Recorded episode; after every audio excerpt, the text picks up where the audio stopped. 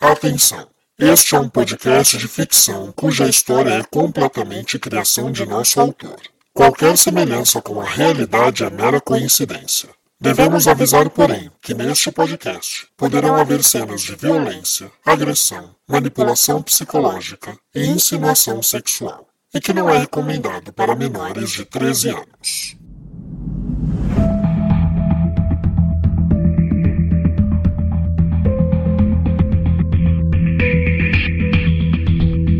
Olá, caro ouvinte, você está ouvindo a mais um episódio da segunda temporada de Sangue Meu. Este podcast é uma audionovela de suspense cuja história é sequencial. Portanto, se essa foi a primeira vez que você deu play neste podcast, eu recomendo fortemente que você pare, volte e ouça desde o primeiro episódio da primeira temporada para total entendimento da trama. Eu tenho certeza que a história vai te envolver e você vai chegar aqui rapidinho. Eu sou Rafael Gama, o autor e contador dessa história. Lembrando também que é muito importante que você siga o nosso perfil do Instagram, novela de ouvir, não somente para acompanhar as novidades, saber quando saem episódios, mas é porque é através deste perfil que a gente interage com vocês, fazemos pesquisas, conversamos, trocamos figurinhas, é por lá que tudo acontece. Além de ser uma ótima maneira da gente conhecer o nosso público. Então, se você ouve Sangue Meu e ainda não nos segue, corre lá, novela de ouvir. E durante essa temporada a gente está agradecendo os ouvintes que têm nos seguido. Então hoje nós gostaríamos de agradecer a Larissa Neiva, Ieda Gomes e Verônica Duque. Muito obrigado pela audiência e o carinho de vocês. E se você já segue a novela de ouvir, você já está sabendo que nós estamos muito felizes em anunciar que Sangue Meu bateu 23 mil ouvintes. Isso tudo graças ao apoio de vocês. Eu sempre lembro que a gente ainda não tem patrocínios, não tem investimentos para poder investir em comerciais, em divulgação. Então a gente depende muito de vocês para que o nosso podcast chegue cada vez mais longe. Não deixa de indicar, eu tenho feito uma campanha durante toda essa temporada pedindo para que você indique para uma pessoa. Se cada um de vocês indicar para uma pessoa, os nossos números vão dobrar muito rápido e isso vai fazer uma diferença gritante pra gente. Então eu sigo com esse pedido, vire você também testemunha de sangue meu e divulgue o nosso podcast para uma pessoa. E claro, muito obrigado a cada um de vocês que tem feito esse trabalho, que tem nos ajudado de uma maneira tão carinhosa. Lembrando que no intervalo de hoje nós teremos mais um momento cultural, mais que o intervalo comercial é um espaço aberto para você poder divulgar a sua marca, empresa, loja, qualquer produto que você queira divulgar aqui e que vai nos ajudar muito com um precinho muito pequenininho. Se você quiser saber valores e entrar em contato com a gente, você pode entrar em contato pelo e-mail contatotvgama@gmail.com ou através da DM do nosso perfil do Instagram do arroba novela de ouvir. Todos os links do e-mail do perfil do Instagram constam na descrição do episódio de hoje. E antes de nós começarmos o episódio de hoje, eu gostaria de fazer uma pergunta. Essa pergunta vai estar lá no nosso perfil do Instagram durante a semana, nos nossos stories. Eu gostaria de saber se ajudaria uma publicação no nosso perfil com os nomes dos personagens. Vocês estão se perdendo? Tá dando para acompanhar? Dá esse feedback para mim que é muito importante. Eu acredito que está dando para acompanhar a história, é, até porque os nomes são mais fáceis do que o da outra novela, do Enlace. Mas se você estiver perdido, me avisa. A gente pode fazer uma publicação para te ajudar, tá bom? Mas vamos lá. Pega a pipoca, pega sua bebida, senta, relaxa e aproveite mais um episódio de Sangue Meu.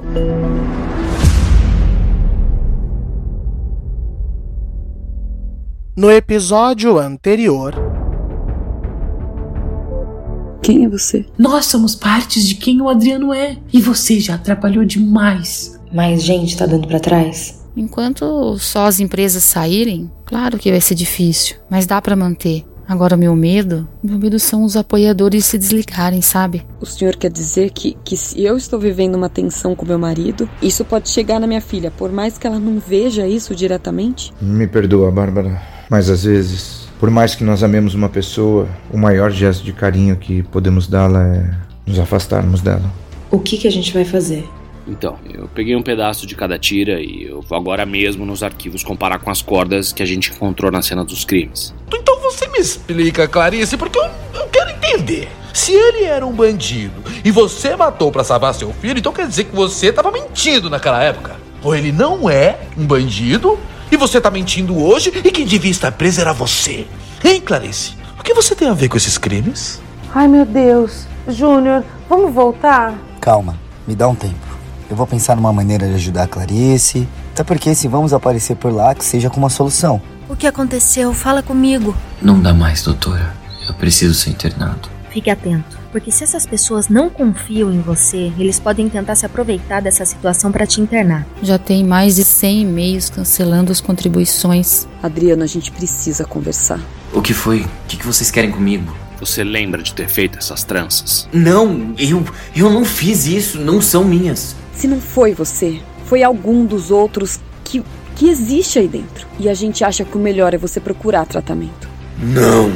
Adriano, não! Nossa, que coincidência boa, né? Isso é intervenção divina, meu amigo. Agora minha mãe pode enfiar o dinheiro dela no rabo que eu não preciso me preocupar.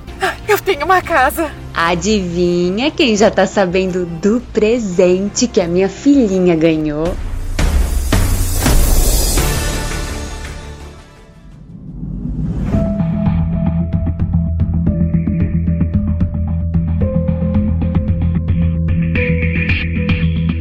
Sangue Meu, segunda temporada, episódio 11 Escamotear.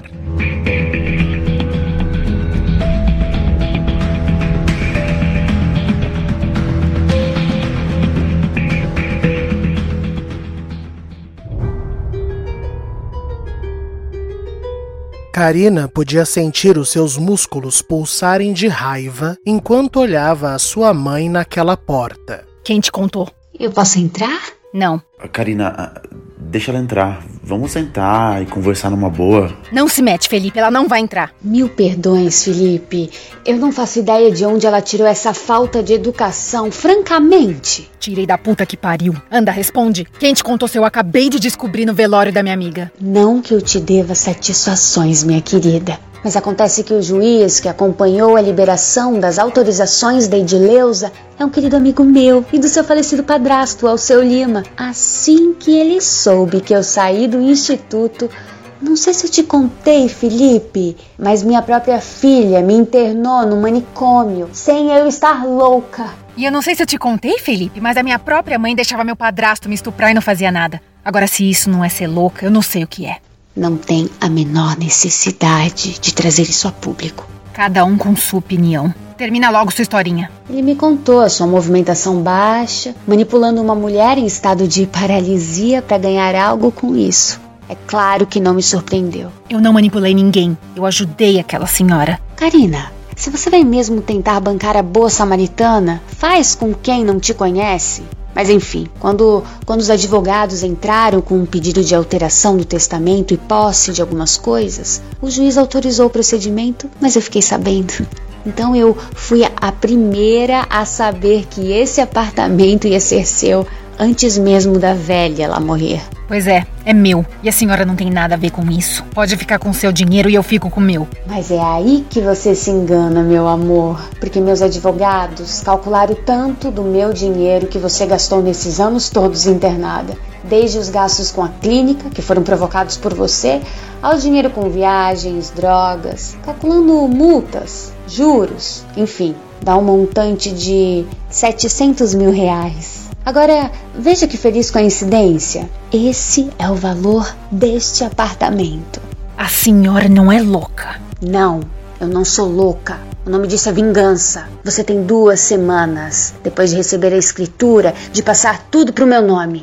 Senão, eu vou pra justiça e vai ser bem pior. Eu tenho certeza que o Alceu vai adorar julgar esse caso. Então, filhinha, eu não preciso entrar na sua casa agora. Eu espero ela ser minha. Passar bem. Tchau, Felipe. Tchau.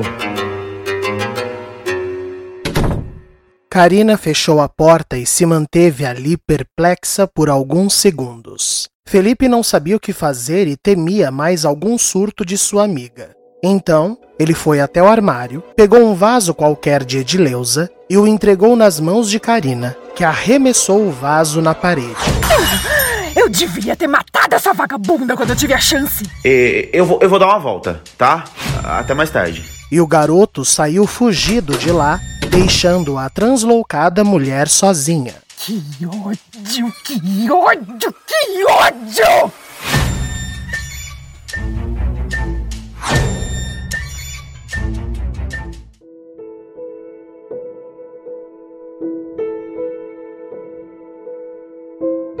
Aquele dia acabou passando de maneira estranha para todos. As mulheres conseguiram erguer o armário que Adriano lançou em cima de Tavares e Sérgio, que não chegaram a se machucar severamente. E Tavares então sugeriu que não fossem atrás de Adriano naquele estado. Infelizmente, o melhor era esperar e torcer para que não surgissem outras vítimas. Eu não sei o que nosso amigo vai fazer, mas aquele não era o Adriano. Clarice ainda passou o restante do dia com o telefone fora do gancho, recebendo uma chuva de e-mails. No final, ela reuniu forças para fazer as contas. As desistências do centro ultrapassavam 70% das contribuições. Eu preciso achar um destino para as nossas crianças. A gente vai fechar.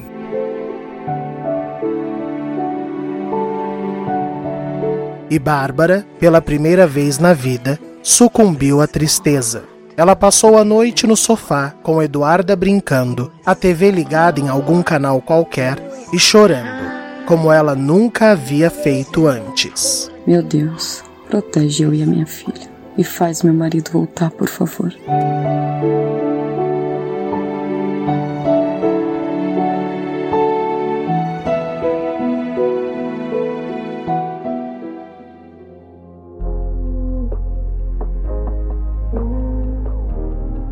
Só quem não estava sofrendo mesmo naquela situação eram Júnior e Bernadette, que haviam tido um dia delicioso e voltavam para o hotel realizados. Ai, tango é a coisa mais romântica do mundo. Que espetáculo lindo, meu Deus. É melhor ainda quando a companhia é tão agradável. Eu não lembro quando eu fui tão feliz, Bernadette. Ai, Júnior, eu não sou de falar essas coisas, mas eu também não. Bom, chegamos no seu quarto. Toma um banho, repouse. Amanhã a gente acorda cedo para te explicar o que eu pensei em fazer pela doce acolher. E se você concordar, a gente volta e oferece para Clarice. Tá certo. Muito obrigada por hoje. Ei, eu acho que eu mereço um beijinho, não? E eles se beijaram. Ah, hoje eu durmo nas nuvens. Boa noite, meu amor. E Bernadette abriu a porta de seu quarto, se virando decidida. Júnior, entra. E o rapaz entrou.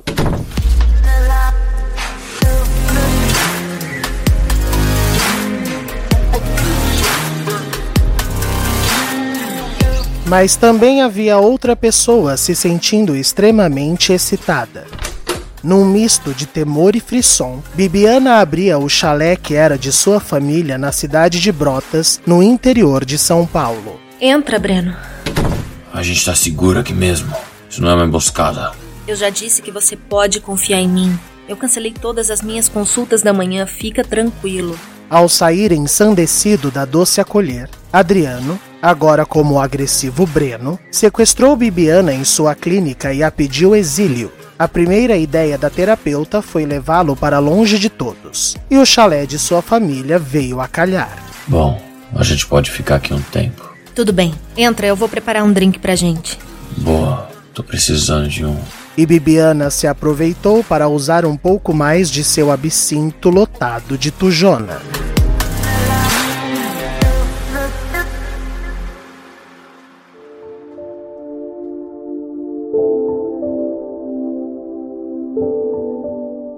Na manhã seguinte, bem cedo, Bárbara foi surpreendida por seu interfone. Oi? Claro, pode, pode deixá-la subir. E foi emocionada que ela recebeu Solange em sua porta.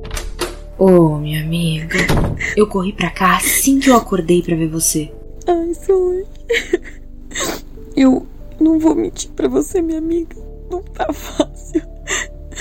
Parece que Parece que o mundo ele tá, tá desmoronando na minha cabeça. Eu sei, mas olha, olha, a gente precisa ser forte agora, mais do que nunca. O Adriano vai precisar da gente. E outra, o caso não foi resolvido, aliás, tá longe disso. É, é o, o meu marido, ele, ele tá doente, mas isso não prova que ele é o assassino. Só aquela maldita corda na gaveta dele, Solange, que não entra na minha cabeça. É, se pelo menos ele se lembrasse do que, que ela tava fazendo ali, né? Mas enfim, ontem eu fiquei fuçando nas redes sociais das vítimas e eu descobri umas coisas sobre a Mariana e o Thiago. Ai, que bom, minha amiga, porque eles são as vítimas mais enigmáticas. Pois é, então, eu coloquei tudo nesse pendrive. Agora, me perdoa, mas eu preciso ir pra aula, amiga. Depois que eu sair, a gente pode se encontrar e conversar, pode ser? Ô, minha amiga, imagina. Você já faltou demais por conta dessa confusão toda. Vai lá, vai. Sabe que até vai ser bom ter alguma coisa para pensar, para fazer. Porque assim a cabeça não pensa besteira, né? Olha só, qualquer coisa, mas qualquer coisa mesmo, me liga. Eu venho correndo. Eu te amo, amiga. Azar o teu. Ah, besta. Dá um beijo na Dudinha, tá? Beijo, fui! E Bárbara então foi começar o seu dia, tentando se manter sob controle.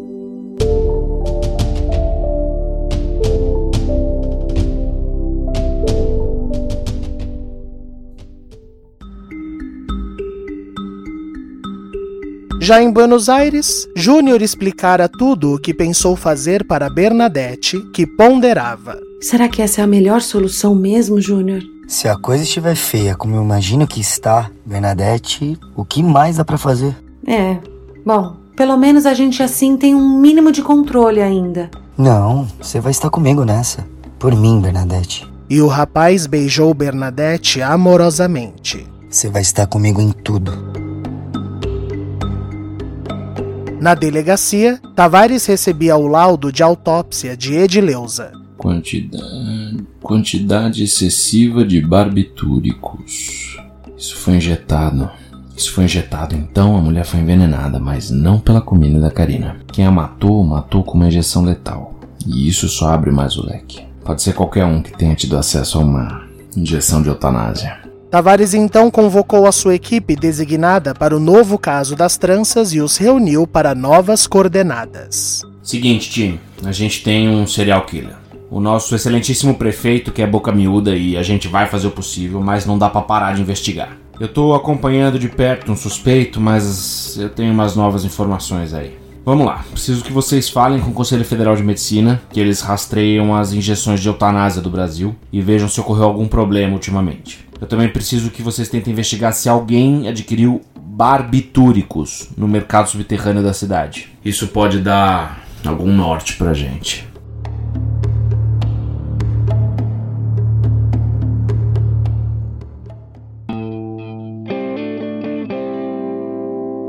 No chalé, após capotar com a quantidade de tujona que Bibiana havia lhe servido, Adriano despertava no sofá confuso. Onde eu tô? Adriano, Eu surtei de novo. Doutora, onde a gente tá? você tá seguro. A gente veio pro meu chalé no interior. Me conta o que aconteceu, pelo menos até onde você se lembra. Eles me enganaram.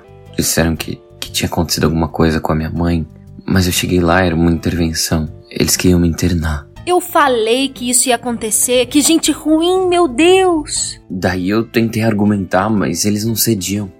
claro que não. Quanto antes eles conseguirem encolherar o cachorrinho deles, melhor. Daí eu, eu fiquei descontrolado e, e, e não sei mais. Você veio atrás de mim bem enfurecido, mas eu já conheci essa persona. Aparentemente você tem mais três variações, além de si mesmo. Eu te machuquei? Não, você me pediu abrigo. E foi isso que eu quis te dizer ontem, Adriano. Mesmo a sua persona mais violenta não é tão agressiva assim. Por isso que eu insisto que não é você quem tá cometendo esses crimes. Mas o que eu faço agora? A gente volta? Eles vão me internar, eu tenho certeza. Não, a gente vai ficar aqui. Nós vamos te escamotear. Que isso? É quando algo desaparece, mas de propósito. A gente esconde pra encobrir alguma coisa. E eu vou te esconder até a verdade aparecer. Pelo ritmo das coisas, esse assassino aí vai aprontar de novo e rápido. E quando isso acontecer, Adriano, você vai estar aqui comigo, seguro e com um bom álibi. Assim a gente vai desmontar o esquema da sua família sem dar chance pro erro. Obrigado por estar fazendo isso por mim, Bibiana. E Bibiana pegou nas mãos de Adriano com carinho. Você é especial pra mim, Adriano. Conte comigo. E então o telefone de Bibiana tocou. Ai, meu Deus. Problemas? Não, é o meu irmão. Aquele é chatinho, difícil. É melhor atender. Ele deve estar preocupado. É verdade. Bom, então, se me dá licença, Adriano, eu vou atender lá fora. Claro. E Luciano estava enfurecido. Alô? Eu posso saber por onde diabos você se meteu, Bibiana? Eu fui te chamar para tomar café, vi seu guarda-roupa revirado. Você não deixou notícias, daí eu ligo pro seu consultório, você cancelou todas as consultas. O que que tá acontecendo? Eu precisei tirar uns dias, tô no nosso chalé. Mas por quê? O que que aconteceu? Você tá bem? Tô, eu. Eu tô com o Adriano. Bibiana sabia que isso iria tirar Luciano do eixo, e ela tinha razão. Como é que é?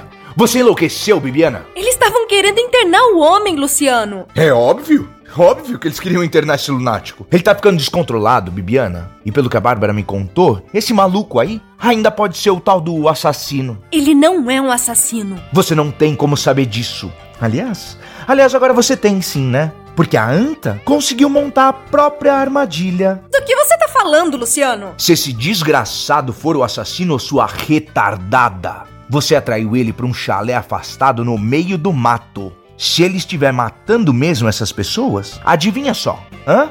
Adivinha quem que vai ser a próxima vítima? E por mais relutante que Bibiana estivesse, um suor frio lhe desceu pela espinha. O Adriano não é perigoso, eu tenho certeza disso. Olha, é impressionante como uma pessoa tão inteligente consegue ficar tão burra por causa de homem. Peraí, como é que é? Você sempre foi assim, Bibiana? É se apaixonar por um cara e você vira uma imbecil incapaz de raciocinar. Ai, quem disse que eu tô apaixonada pelo Adriano? Ele é meu paciente, só isso. E se eu me dedico um pouco mais por ele é porque o quadro dele é especial e me interessa. Meu foco no Adriano é estritamente profissional. Sei.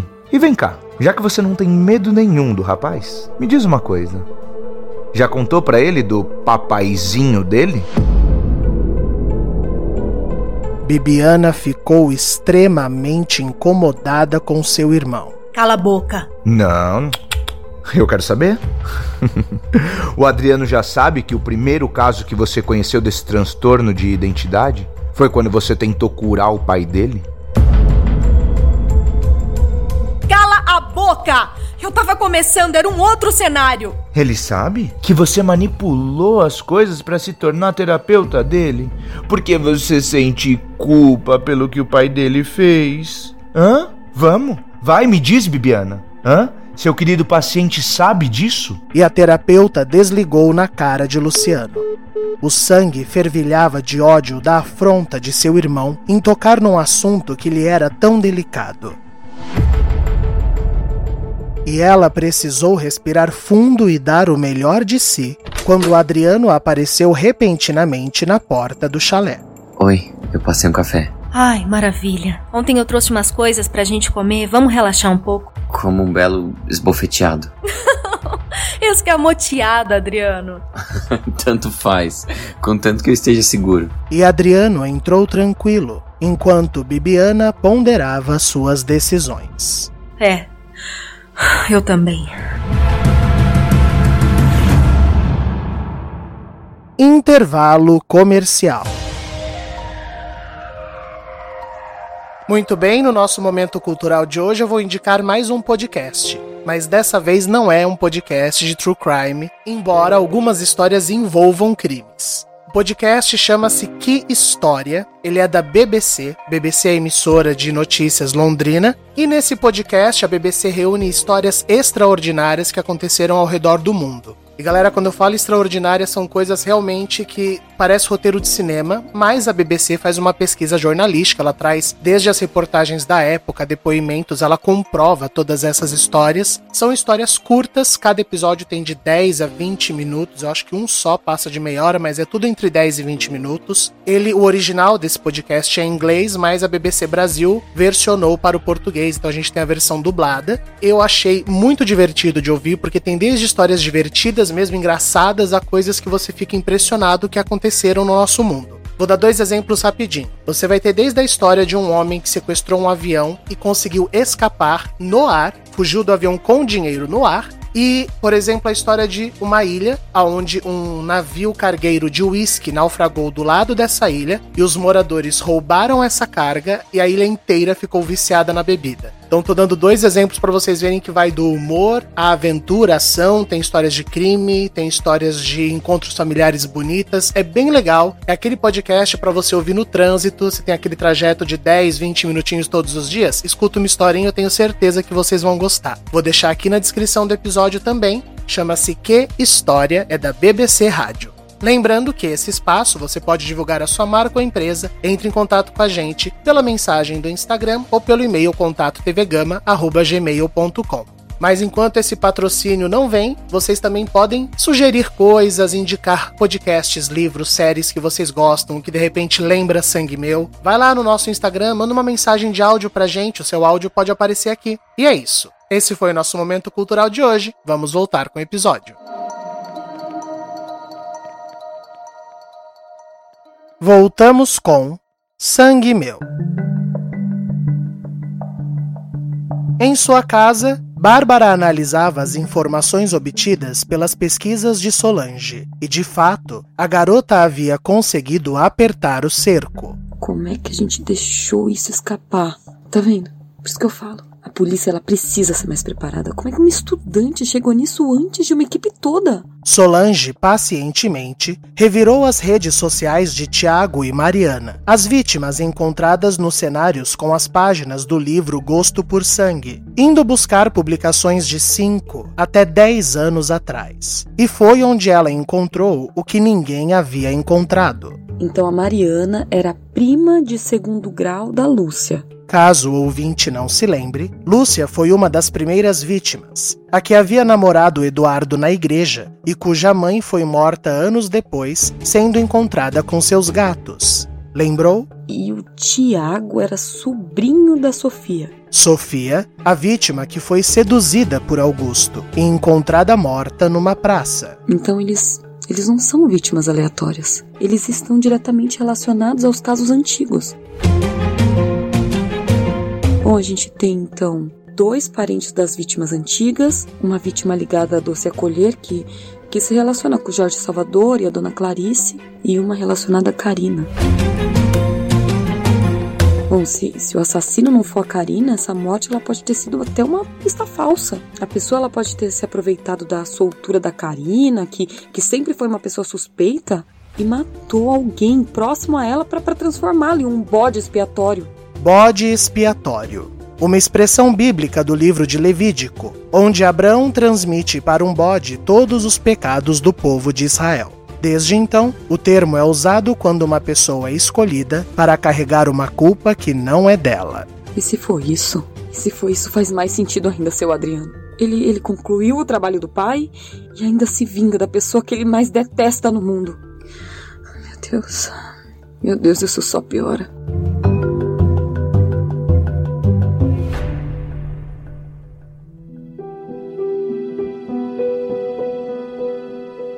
Clarice, após o almoço, convocou uma rápida reunião com seus funcionários da unidade de São Paulo. Seu coração estava apertado, mas o estrago era gigantesco e algo precisava ser feito. Meus queridos, eu sei que vocês já, já estão desconfiados do, do porquê de eu ter chamado todo mundo aqui hoje.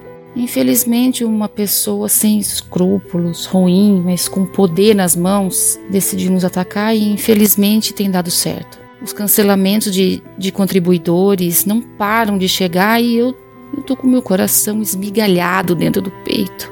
Mas eu preciso ser honesta como eu sempre fui com vocês. Durante essa semana eu vou, eu vou procurar algum outro instituto ou empresa que, que, que deseja assumir a doce acolher quem sabe alguma grande marca queira, queira começar um trabalho tão bacana como o que a gente faz aqui. Assim vocês não perdem o trabalho de vocês e nem os nossos jovens perdem o, o abrigo e os estudos deles. Agora, se eu não encontrar quem queira né, assumir nossa casa, infelizmente eu vou ter que pedir para vocês começarem a buscar novos trabalhos e, e vamos procurar algum outro instituto que, que queira acolher nossos meninos. Quando, quando eu assumi a Doce Acolher, foi porque eu sabia que isso era a materialização do lado bom do Augusto. Ele, ele transformou o amor que ele tinha e que eu conheci em ação. Eu quis defender esse lugar porque eu sempre acreditei no, no direito do ser humano de, de se redimir, de fazer o bem. Infelizmente existem pessoas que, que têm o espaço para fazer o bem, que têm voz, que têm mídia, mas, mas não têm coração não tem caráter. Mas eu não abaixo a cabeça. Eu sei que a gente fez um bom trabalho e que, e que eu não estou perdendo a batalha por falta do meu esforço, mas sim porque o inimigo tem armas maiores e mais barulhentas. Muito obrigada. Muito obrigada a cada um de vocês por terem acreditado em mim e na Bernadette. Rezem, rezem e torçam pela doce acolher. Se Deus quiser, alguém vai aparecer. Os funcionários estavam todos tão tristes e comovidos com Clarice que não aplaudiram, não responderam. Simplesmente se reuniram em volta da mulher num grande abraço coletivo. Um abraço de despedida de um time que reconhece a derrota sem perder a ternura.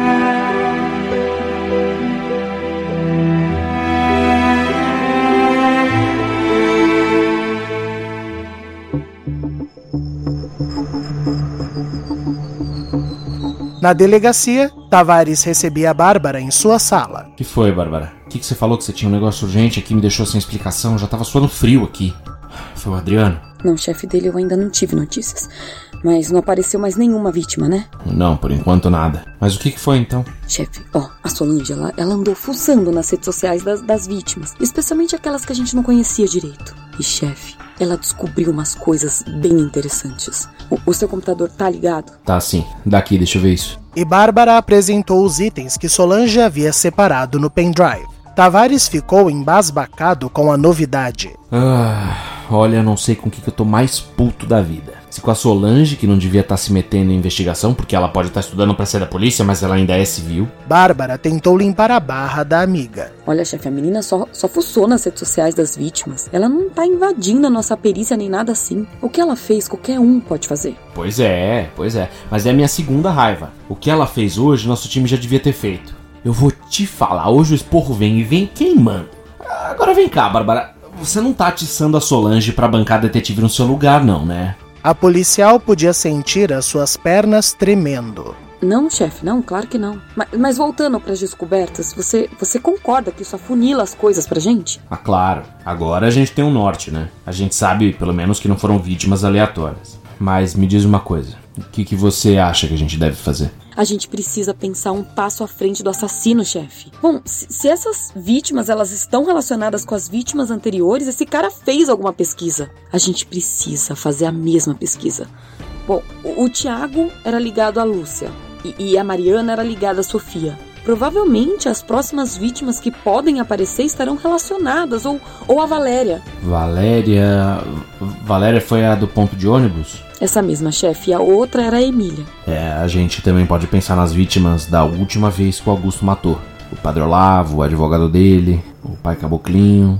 Verdade, chefe. E tem uma pessoa que eu acho que a gente precisa alertar. Quem? O Tomás, chefe, o meio-irmão do Adriano, ele, ele é filho da Emília e do Augusto. E o próprio Augusto tentou matar ele, lembra? Verdade, verdade. Você tem notícia dele? Ele tá morando em Buenos Aires faz alguns anos, estudando cinema por lá. Você tem o contato dele lá? Eu tenho, tenho sim. Se você quiser, eu já falo com ele hoje mesmo. Ah, maravilha. É, dá uma sondada sem assustar o rapaz, mas tem acontecido alguma coisa estranha com ele, né? Enfim, querendo ou não, ele tá longe é um bom sinal. Verdade. Bom, o que a gente precisa fazer agora é descobrir quem tá vivo que é relacionado às outras vítimas. O advogado era casado, que eu lembro.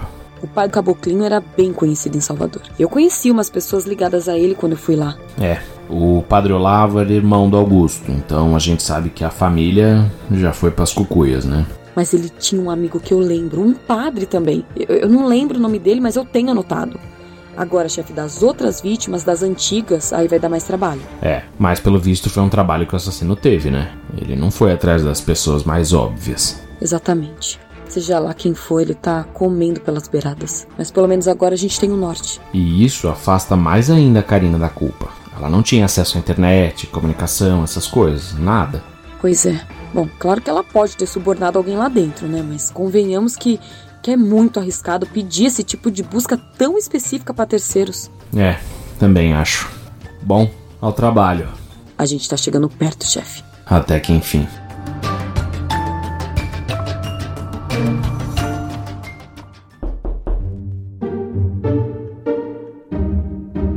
Na porta da sala de Tavares, uma agradável visita apareceu. Licença, licença. Eu tô atrapalhando? A gente ainda vai almoçar? Olha, boa tarde. Oi, Uh, Bárbara, deixa eu apresentar.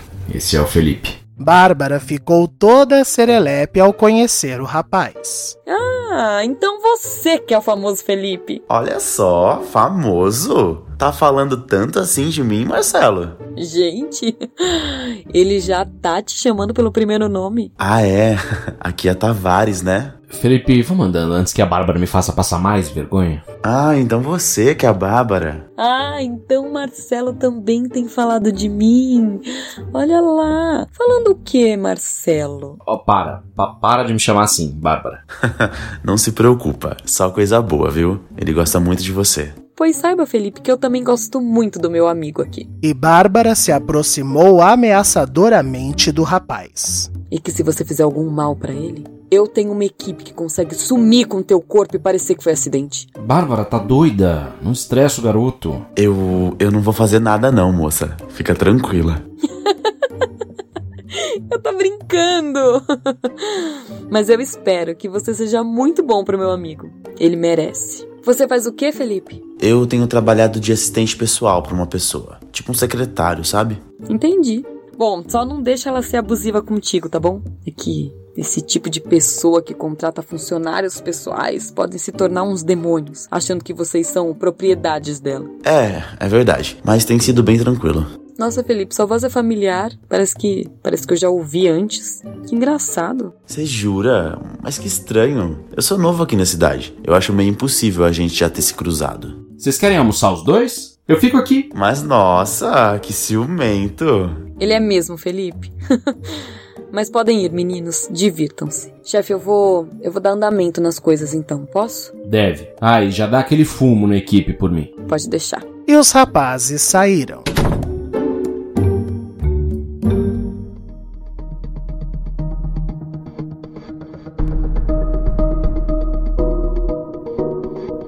Enquanto isso, Solange saía da sua aula quando se deparou com Sérgio na calçada. Ai meu Deus, foi o Adriano. Apareceu outra vítima? Não, eu dei uma saída do banco rapidinho. Ele nem apareceu hoje, mas ele tem mandado orientações para os funcionários. Mas o que, que você quer então? Duas coisas. Primeiro, eu quero te levar para almoçar no shopping. Vamos? Ai, Serginho, oh, eu não sei se é uma boa ideia, tá? Desculpa. Eu tô com a cabeça fervilhando com tudo isso. Eu sei, não, eu, eu também não tô. Mas eu pensei da gente almoçar no shopping que a minha irmã trabalha. Lembra dela? Quem sabe ela não pode rastrear essas mensagens e, e o uso da internet do Adriano. Caso o ouvinte não se lembre, a irmã de Sérgio trabalhava na empresa telefônica que Adriano era cliente. Isso, isso é ótimo! A gente já descobre onde ele se enfiou. E Solange deu um abraço forte em Sérgio. Ai, Serginho, você consegue do 8 pro 80. Ou é uma anta ou é um gênio. Ah, mas precisa me ofender assim de graça? Ai, vamos, vamos, vamos, que agora deu até fome. Vamos, vamos, mas ó, segue a anta aqui, que meu carro tá perto. Ah, não faz drama, vai. Meu gêniozinho favorito. Ai, sim, acho bom. Até mesmo porque sou eu que vou pagar esse almoço, né? Ah, mas isso eu já sabia, né? Vambora e a dupla seguiu para o plano de Sérgio.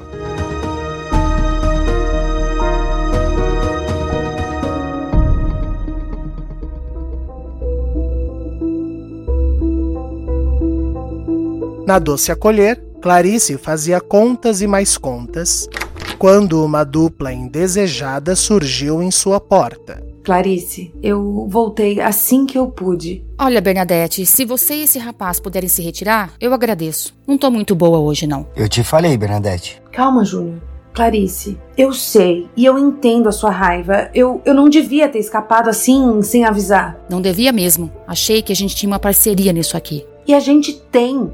Só que você não facilitou a comunicação pro meu lado também. Pô, fala a verdade, de coração. Se eu tivesse te falado que eu ia passear com o Júnior, você ia aceitar numa boa?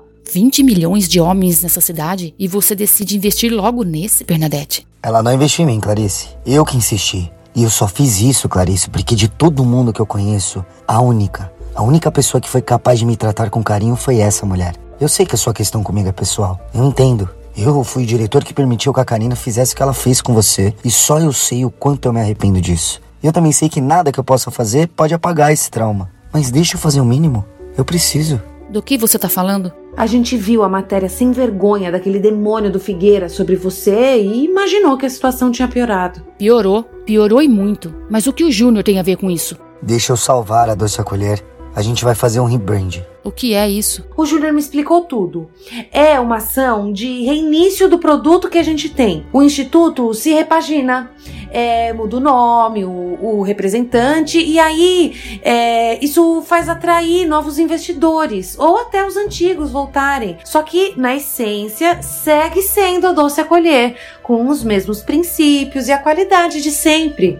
E como a gente faria isso? Como a questão toda envolve o seu nome, o ideal é assumirmos publicamente o seu desligamento no Instituto. Uma pessoa de caráter indôneo assume a presidência, mudamos o nome, investimos em marketing, publicidade, tudo para gerar uma boa impressão. E esse nome idôneo, por acaso, seria o seu? Não, não, claro que não. Eu entro com dinheiro, a compra dos direitos e do espaço, e com a equipe do Rebrand. Mas quem assume a função de diretor é a Bernadette. Olha, eu já conheço o intuito, o nosso time, as nossas crianças. Ninguém ia sentir um baque tão grande. E as chances do Instituto prosperar seriam enormes. E mesmo que a estratégia não funcione, eu tenho dinheiro suficiente para manter funcionários e gastos por alguns meses. E isso possibilitaria uma transição mais bem planejada para as crianças. E eu caio fora. Clarice, você não tem muita alternativa, minha amiga. Mas ó, pensa, com o dinheiro que o Júnior vai dar no casarão e na compra, você faz seu pé de meia. É, eu soube que o Adriano não anda muito bem.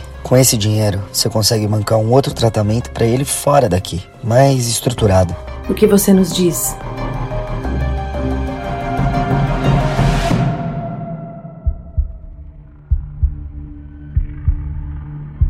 Numa rua de movimentação suspeita no bairro da Bela Vista, em São Paulo, Karina se encontrava com um velho conhecido. Vai, pancada, nem rola e me traz encomenda logo. E olha, não precisa esquentar a cabeça não, que você conhece meus rolês. Isso é coisa minha. Mesmo quando eu fui pega, nunca escorreu pro teu lado. Tá tranquilo comigo.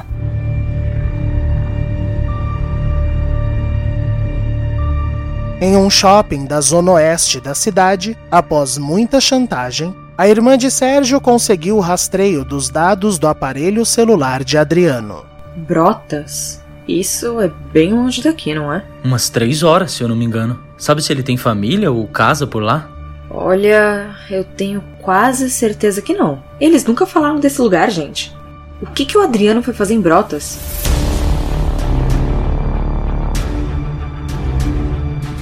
Felipe teve um agradável almoço com Tavares e cada vez mais o rapaz sentia estar entrando numa armadilha. Isso porque o que era para ser uma curtição estava se tornando algo sério. Mas o pior era que o rapaz estava desenvolvendo sentimentos reais pelo delegado. Além disso, o comportamento de Karina ultimamente vinha deixando Felipe ressabiado. Tudo isso combinado fazia o rapaz questionar se deveria se abrir com Tavares e quem sabe até sair do apartamento. Ai meu Deus, me ajuda, me ajuda. Dá uma luz, vai. Ao retornar para seu prédio, o porteiro informou que mais pacotes chegaram para Karina. Felipe os recebeu e subiu para sua casa.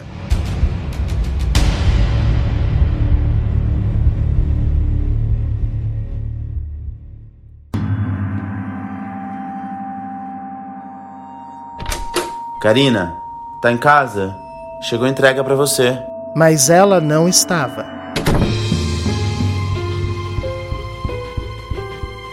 Felipe então levou os pacotes para o quarto de Karina e os deixou em cima de sua cama. Olhar para os pacotes era tentador. Não, não, não. Minha mãe me ensinou que a gente não deve mexer nas coisas dos outros. E o rapaz saiu do quarto. Ai, mas eu detesto a minha mãe, então. Felipe abriu cuidadosamente um dos pacotes, tentando não romper a embalagem. Assim, quem sabe Karina não desconfiasse. E dentro daquela embalagem. Puta merda. Metros e metros de tecido.